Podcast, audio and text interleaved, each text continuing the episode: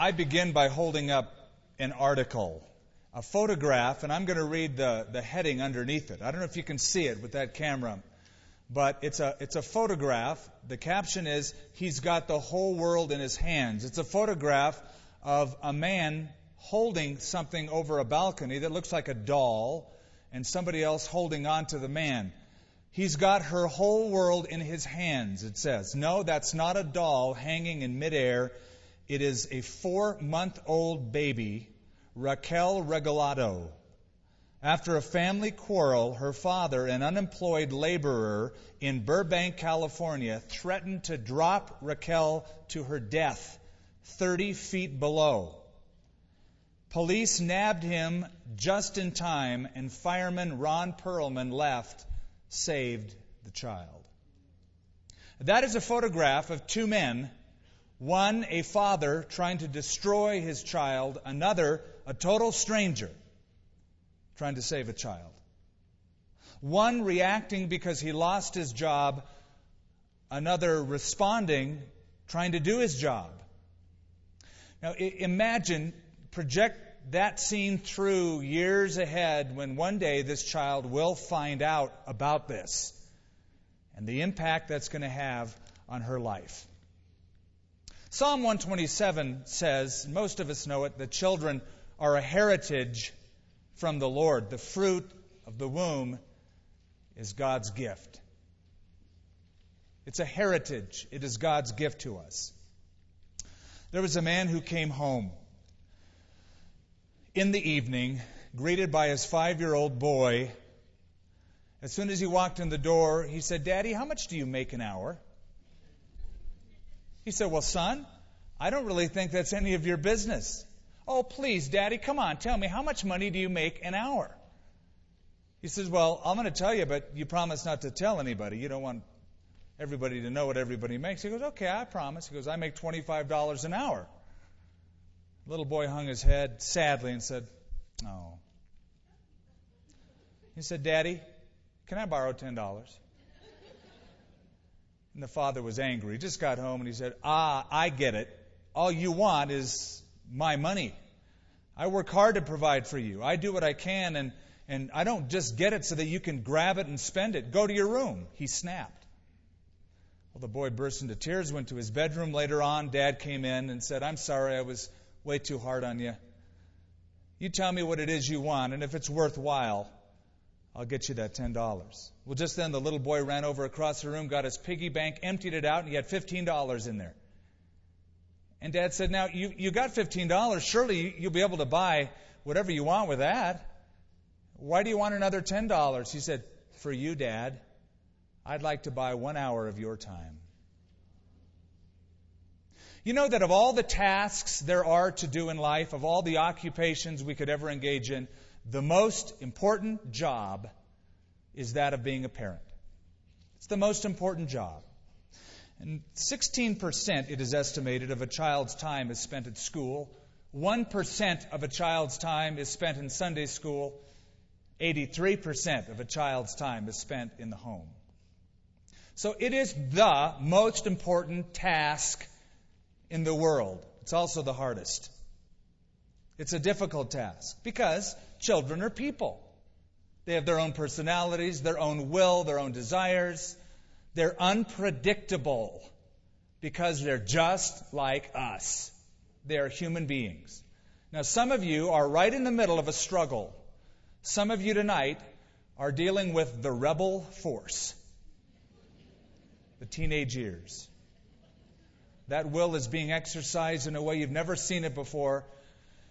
And you're wondering, can you hang on? You know, Mark Twain gave some advice. I don't think it's good advice, but he offered this counsel for raising teenagers. Mark Twain said, Things run along pretty smoothly till your kid reaches 13.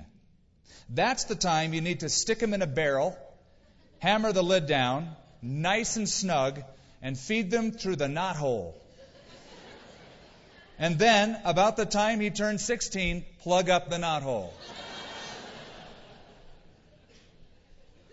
Show of hands, how many tonight in this room are parents? Look around. That's a lot of folks.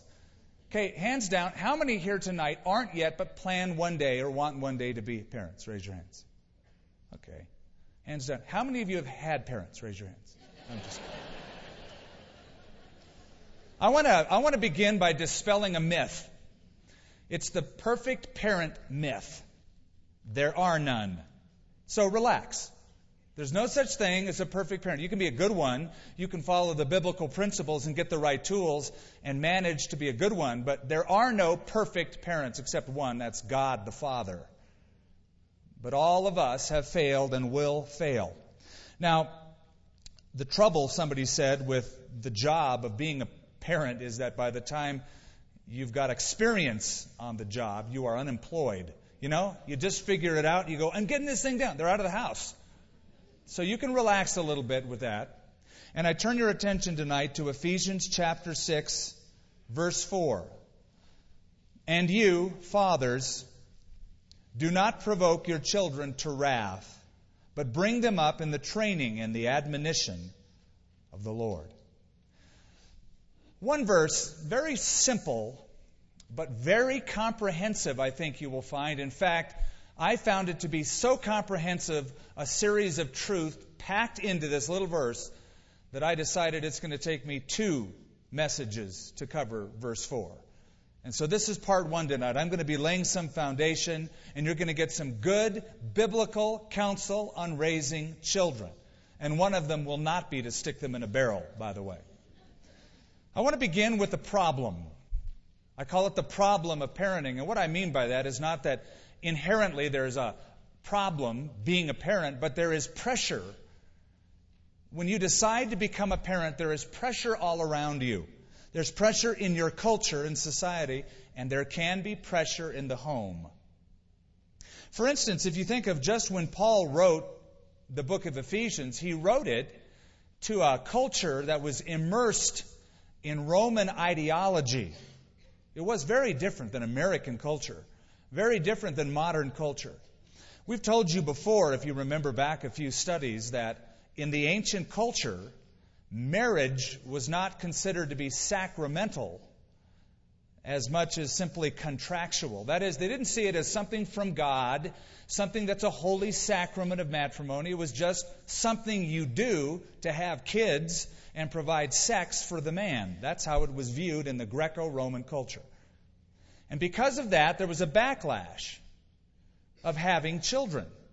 They thought, why should we even do this? So eventually it turned on them. And we quoted to you what Demosthenes once said. He said, We men have courtesans for our sexual pleasure, concubines to serve our persons, and we have wives also to bear our legitimate children and keep the home. So there was a backlash against it. Having children was considered a duty to the state, but it became seen as an inconvenience and a burden. In fact, one historian, get this, one historian sings the praises of a woman who actually had borne three children to one husband because it was getting so rare to do that. Now, to make it worse, and I mentioned this last week, there was the law called the patria potestas, the absolute authority of the father. That is, he had no accountability and could do whatever he wanted with his children. So, when a baby was born, a Roman baby, that baby was placed before the father's feet. If the father bent down and picked up the child in his arms, that child could be taken home to live at home. If the child was left on the ground and the father walked away, the child was discarded. In fact, here's a letter dating from 1 BC, a man by the name of Hilarion to his wife Alice. Evidently, he was in Alexandria, Egypt, in the Roman army, and he writes If, good luck to you, you have another child, if it is a male child, let it live. If it is a female, cast it out. The Roman statesman Seneca said, We slaughter a fierce ox, we strangle a mad dog, we plunge a knife into a sick cow, and children born weak or deformed, we drown. And so each night in Roman cities, children that were discarded and kept alive were taken to the forum of the city where they would be gathered up and taken off to be raised as either a slave or a prostitute. So the pressure of that in that society, in being a parent in a Christian home in that kind of a culture, there's a lot of pressure. Now, in our culture, things are different, but they're not that much better, to be honest with you with the prevailing ideology and pressure of abortion, abandonment, illegitimate birth, euthanasia. There are a lot of pressures on anyone wanting to have a child in this culture. I believe you and I are watching before our very eyes the death of the family. And all sorts of things are contributing factors immorality, pornography, Abortion, as we mentioned, gay marriages on the rise. It is estimated that only 7% of American children, 7% of children in America, live in a family where dad is the breadwinner and mom is the homemaker. And one researcher by the name of Rick Weiss noted couples today with children are frequently experiencing higher levels of frustration and lower levels of happiness. And that is because more and more in our culture, it is becoming an inconvenience and a burden, like in ancient Rome, to have children. After all, if you have children, it changes everything. It changes things economically. A woman's body will change. It changes responsibility. I have to not do certain things and activities because I have a child now. Those are pressures. Now, that's within society. There's also problems of pressure within the home. You know, children can unify a relationship. I've seen that. I've seen a child come into a marriage and they just are brought so beautifully together in love with this, this common being. But you know, in other relationships, children undo a marriage. Sort of like the sun. Isn't it interesting that the same sun that melts ice hardens clay? The same sun that bakes and darkens the skin will bleach out a garment. And it can be that way with children. There are pressures within a marriage. Now, why are there problems? It's easy to figure out. There's two people, husband and wife, with two different personalities and two way different ways of doing everything. So there's going to be obviously some disagreements. First of all, there's often disagreements on whether they should have children at all. Some don't want a child. No, I don't want to be tied down, he might say and she's ready to nest. Or she might say, I, I, I don't want to go through that kind of change physically. I don't want to go through the pain of parenthood or the possibility of a miscarriage. And the trend in our culture is that couples are deciding less and less to have children. I even heard this week, a, a friend told me of a couple. The husband decided to divorce his wife because she wanted children. And it kept being brought up, and the only way of escape, he thought, is to leave. And he left. Then also, there could be disagreements over the timing of children. You know, he wants to wait till the money comes in, he has a better job. She doesn't want to wait. Her biological clock is ticking. All her friends are having babies, and so there's a disagreement. Also, there can be a disagreement over the quantity of children. She's happy with two. He wants ten, man. Of course, he doesn't have to be at home with the ten every day, feeding them, changing the diaper, etc. And there's often disagreements over how to raise the child. Now, I find this to be the greatest area of disagreement when it comes to parents and children in a marriage. How are we going to raise the kids? On one hand, the man, he might be a little heavy handed in his discipline, just like dad was with him. And the only scripture verse he may have memorized, besides Wives, submit to your own husbands. The only other one he memorized is foolishness is bound up in the heart of a child, but the rod of correction will drive it far from him. By the way, that's Proverbs 22:15. she may be more lenient. I don't want to spoil his creativity, she will say. Now, here's the odd thing. Do you know that most couples rarely, if ever, talk about those things?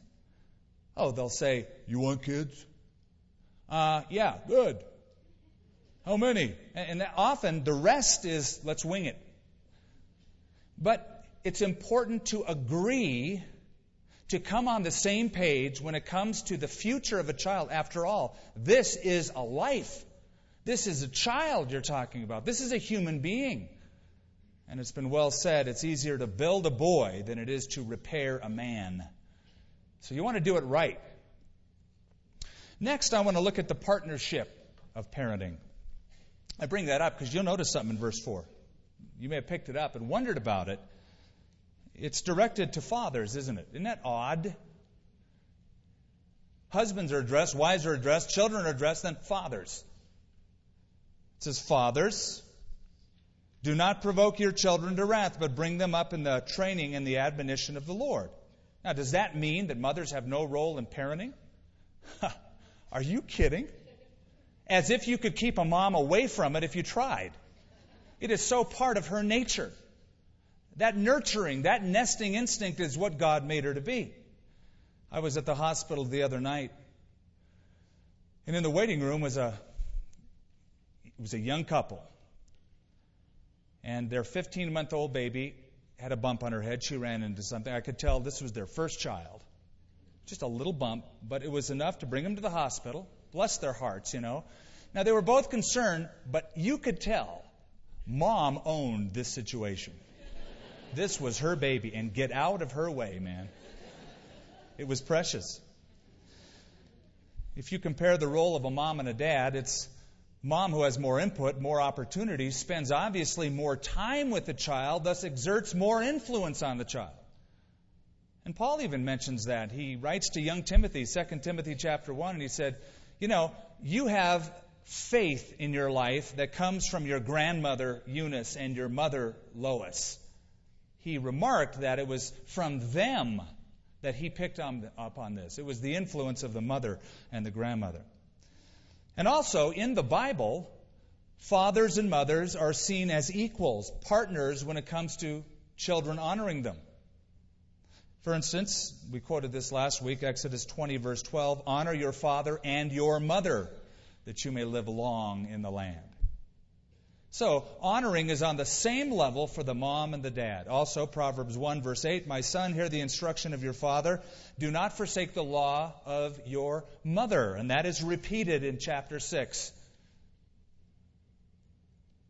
So, in a marriage, fathers and mothers are partners according to the Bible. And truth be told, moms do a lot more. I'll say generally, I'm painting with a broom here, but as far as I know, they do a lot. In fact, the Detroit Free Press ran an article I wanted to share with you. It, they cited a study by a lawyer named Michael Minton on the monetary value of a wife's services in the home. I can see women taking notes. They listed various functions that she performs chauffeur, gardener, family counselor, maintenance worker, cleaning woman, housekeeper, cook, errand runner, bookkeeper slash budget manager, interior decorator, caterer, dietitian, secretary, public relations person, hostess. And this attorney figured the dollar value, this was in 1981. We've taken it and adjusted it with the consumer price index. The monetary value of that woman in that home per week, $1,557 and 63%, or an annual wage of $80,000, 999 and 28 cents per year. And it's going up. So that brings us to the question since there is a partnership the Bible acknowledges of a man, then why is it that Ephesians 6 4 addresses fathers? Why does it say fathers? I'm going to give you a few possibilities. Number one, it could be that Paul recognizes a truth about men. It could be that he recognizes that this is an area of neglect. And I think many of us would agree with that, that of all of a man's responsibilities, oftentimes the least attended to, the most neglected, is the area of the children. He passes them off to the wife. Look, I work hard all day. My job is to bring home the paycheck. Your job is the children and everything else in life. Socrates said to the men of Athens, Why do you turn and scrape every stone to gather wealth and take so little time with the care of your children to whom one day you must relinquish all? That's wisdom. Why would you spend so much time on your business and wealth when one day you're going to be turning that over to the very child you're neglecting? So it could be that Paul recognized, okay, dads, this is an area you need to hear. He does it also in Colossians chapter 3. So Paul is simply saying, perhaps, dads, you got to be involved, man. You can't pass this one off to your wife. You can't hide behind overcommitment. This is for all of you, dads, me included. Dr. Lauren Motion, National Institute of Mental Health, analyzed the United States Census figures, and he found the absence of a father is a stronger factor than poverty in contributing to juvenile delinquency.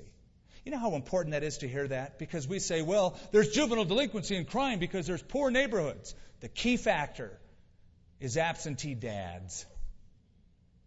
Hey, listen, the cure to the crime rate, the cure for crime isn't the electric chair, it's the high chair. That's where it begins. And fathers are that vital link that a child has between himself and the Heavenly Father. It means so much. There's another possibility. It could be that Paul recognizes the tendency of men to be harsh. Because you'll notice in that verse, fathers, do not provoke your children to wrath. And again, he repeats that in Colossians. He says it twice in his letters. Men can tend to be harsh. We have boomier voices.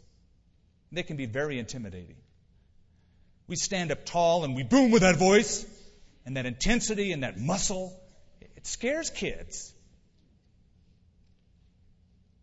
Third possibility, and I, I, I, look at all of them, but I lean toward this one, is simply Paul is addressing the man as the head of the home. He's implying by fathers also the mothers who are partners, but he's basically saying all in all, I want to just talk to the one who has the final responsibility and accountability before God.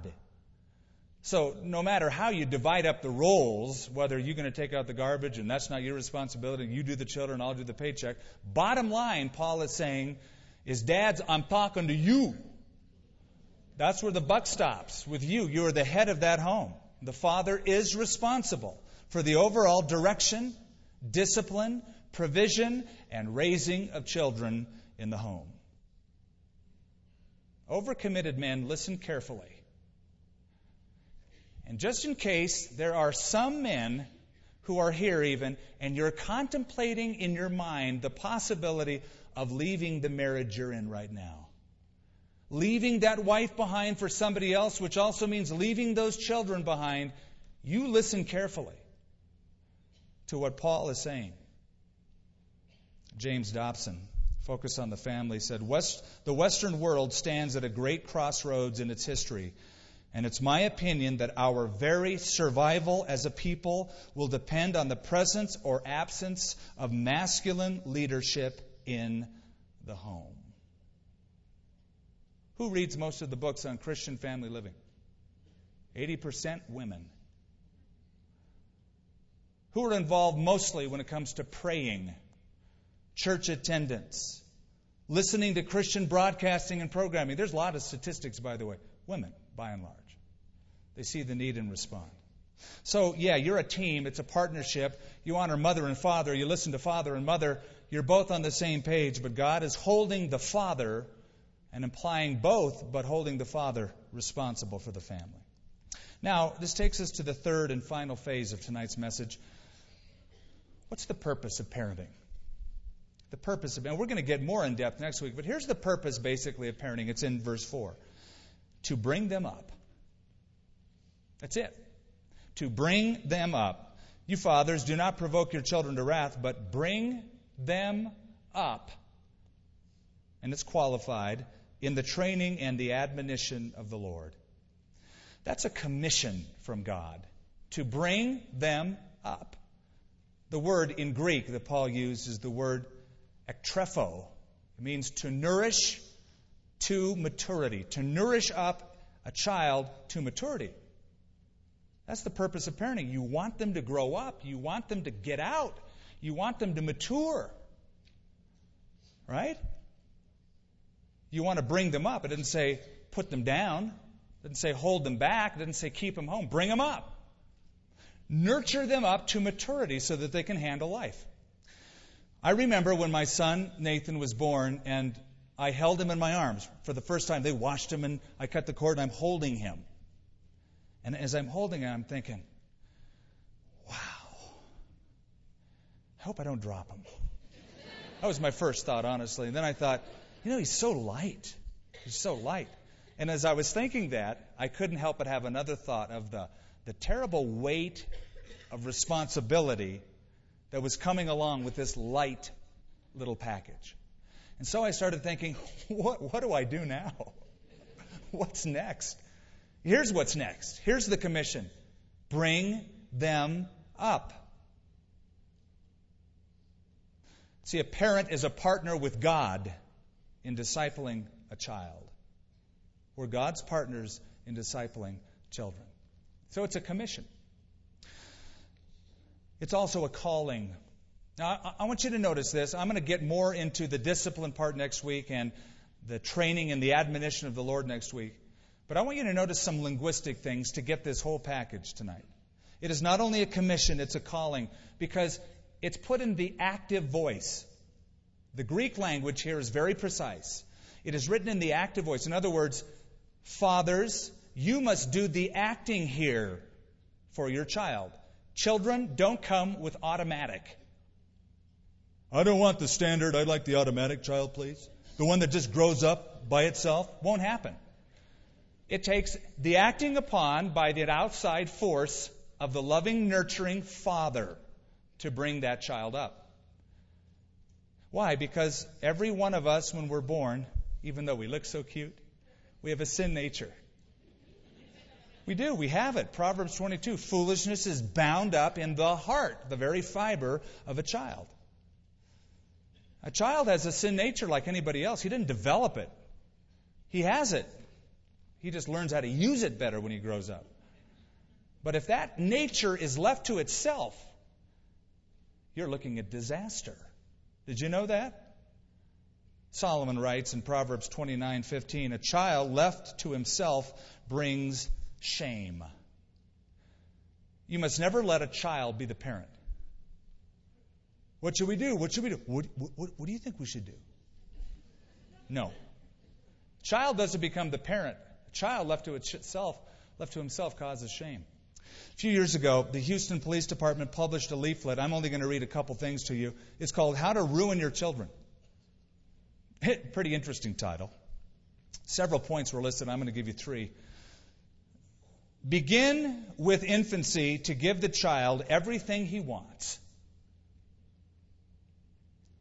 Never give him any spiritual training. Let him wait till he's 21 and then let him decide for himself. Pick up everything he leaves lying around so he will be experienced in throwing responsibility on everyone else. This is in the active voice, meaning fathers, here is your commission and your calling is to do this, is to act with that child and interact. It's also a command because it's in the imperative mood. That means it's a commandment. It's not God's suggestion to you. This isn't friendly advice. God isn't saying, hey, listen, there's a lot of good stuff out there. My advice would be train up a child, bring him up. This is God's commandment. In fact, and listen carefully, this is as much as God's commandment as go out into all the world and preach the gospel to every creature. In fact, you can go out into the world and preach the gospel, and you can neglect your children, and you failed. Billy Sunday said, The tragedy of my life is that though I've led thousands of people to Christ, my own sons are not saved. And then finally, it's a commitment because it's not only in the active voice, it's not only in the present tense, uh, it's not only in the active voice, not only in the imperative mood, it's in, I gave it away, the present tense. Meaning, it's an ongoing, perpetual, unremittent, ongoing commitment. You don't pull it off in a day. You don't do it in a weekend. You don't do it in a month. You don't do it in a year. It is a commitment to a lifetime and a lifestyle. You're going to bring that child up the training and the admonition of the Lord. We're going to qualify that more next time, but I just want to add a note to that. That doesn't mean you have to maintain a high level of intensity in the home. You can overwhelm a child. You know that you can smother a child if you're always intense. Have you prayed about that glass of milk? Maybe God didn't want you to have it. Oh, bug off. Lighten up. You can, you can make a child go the opposite direction. Just as permissiveness is wrong, so is smothering a child. That's not what he means. He's simply saying that you're never off duty. You bring them up. You continue to bring them up. You take them higher. You bring them up higher. And as long as you're alive and they're alive, you do everything you can to nurture that child to maturity. Now, next time when we're together, we're going to look back at verse 4 and we're going to get into it a little more and we're going to discuss these things like training and discipline and explore what it means specifically to bring them up as it says here in the training and admonition of the Lord. I hope you learned some scriptural tools along with me that are rewarding tools. But tonight, in closing, I don't want you to be going, oh, no, there's going to be another talk on parenting. And I know automatically you think of all of those things that you and I have failed at in the past. It's very typical for parents. And you've you're struggling with a child perhaps right now, and you've heard train up a child in the way he should go so many times, you're nauseated by it. I want you rather to look forward to the tools that you're going to get and I'm going to get in the next couple weeks. You know, somebody took the principles of what we just read and other principles in the Bible. They were obviously struggling with their children, and they put it into the language that a pet owner could understand, an animal lover. And I want to close reading this to you. This mother said, I just realized that while children are dogs, that is, loyal and affectionate, teenagers are cats. She continues, It's so easy to be a dog owner. You feed it, train it, boss it around. It puts its head on your knee and gazes at you as if you were a Rembrandt painting. It bounds indoors with enthusiasm when you call it. Then, around age 13, your adoring little puppy turns into a big old cat. When you tell it to come inside, it looks amazed, as if wondering who died and made you emperor. Instead of dogging your footsteps, it disappears. You won't see it again till it gets hungry. Then it pauses on its sprint through the kitchen long enough to turn up its nose at whatever you are serving. When you reach out to ruffle its head in that old affectionate gesture, it twists away from you, then gives you a blank stare as if trying to remember where it has seen you before. Not realizing that the dog is now a cat. You think something must be desperately wrong with it. It seems so antisocial, so distant, sort of depressed. It won't go on family outings. Since you're the one who raised it, taught to, to fetch and stay and sit on command, you assume that you did something wrong. Flooded with guilt and fear, you redouble your efforts to make your pet behave. Only now you're dealing with a cat. So everything that worked before now produces the opposite of the desired result. Call it, it runs away. Tell it to sit, and it jumps on the counter. The more you go toward it, wringing your hands, the more it moves away. Instead of continuing to act like a dog owner, you can learn to behave like a cat owner. Put a dish of food near the door and let it come to you. But remember that a cat needs your help and your affection too. Sit still, and it will come seeking that warm, comforting lap that is not entirely forgotten. Be there to open the door for it. One day your grown up child will walk into the kitchen, give you a big kiss, and say, You've been on your feet all day. Let me get those dishes for you. And then you'll realize your cat is a dog again.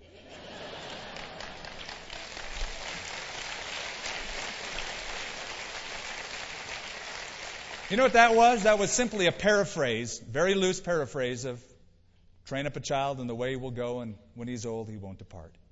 Let's pray. Lord, we come before you, the only perfect parent who ever existed. Your parenting skills are so unique and so amazing, we can learn from them, and we aim to do so.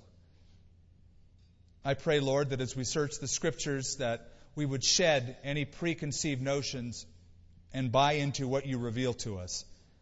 And watch it work. Watch you work through your word. Thank you, Father, for the tremendous heritage that you've given us. I pray that you would help parents here tonight or listening throughout the country to get together as moms and dads, husbands and wives, and agree on a strategy of raising the children so that there would be harmony between them for the sake of the marriage and the sake of the child. Lord, I pray that that partnership would be reserved, preserved. And Father, we pray that our goal, our desire when we see those kids is to think, now how can I bring them up rather than how can I put them down or how can I hold them back? We want them to be mature contributors to your kingdom, Lord. Useful arrows as the arrows of a mighty warrior, in the words of that psalm. In Jesus' name. Help us. Amen.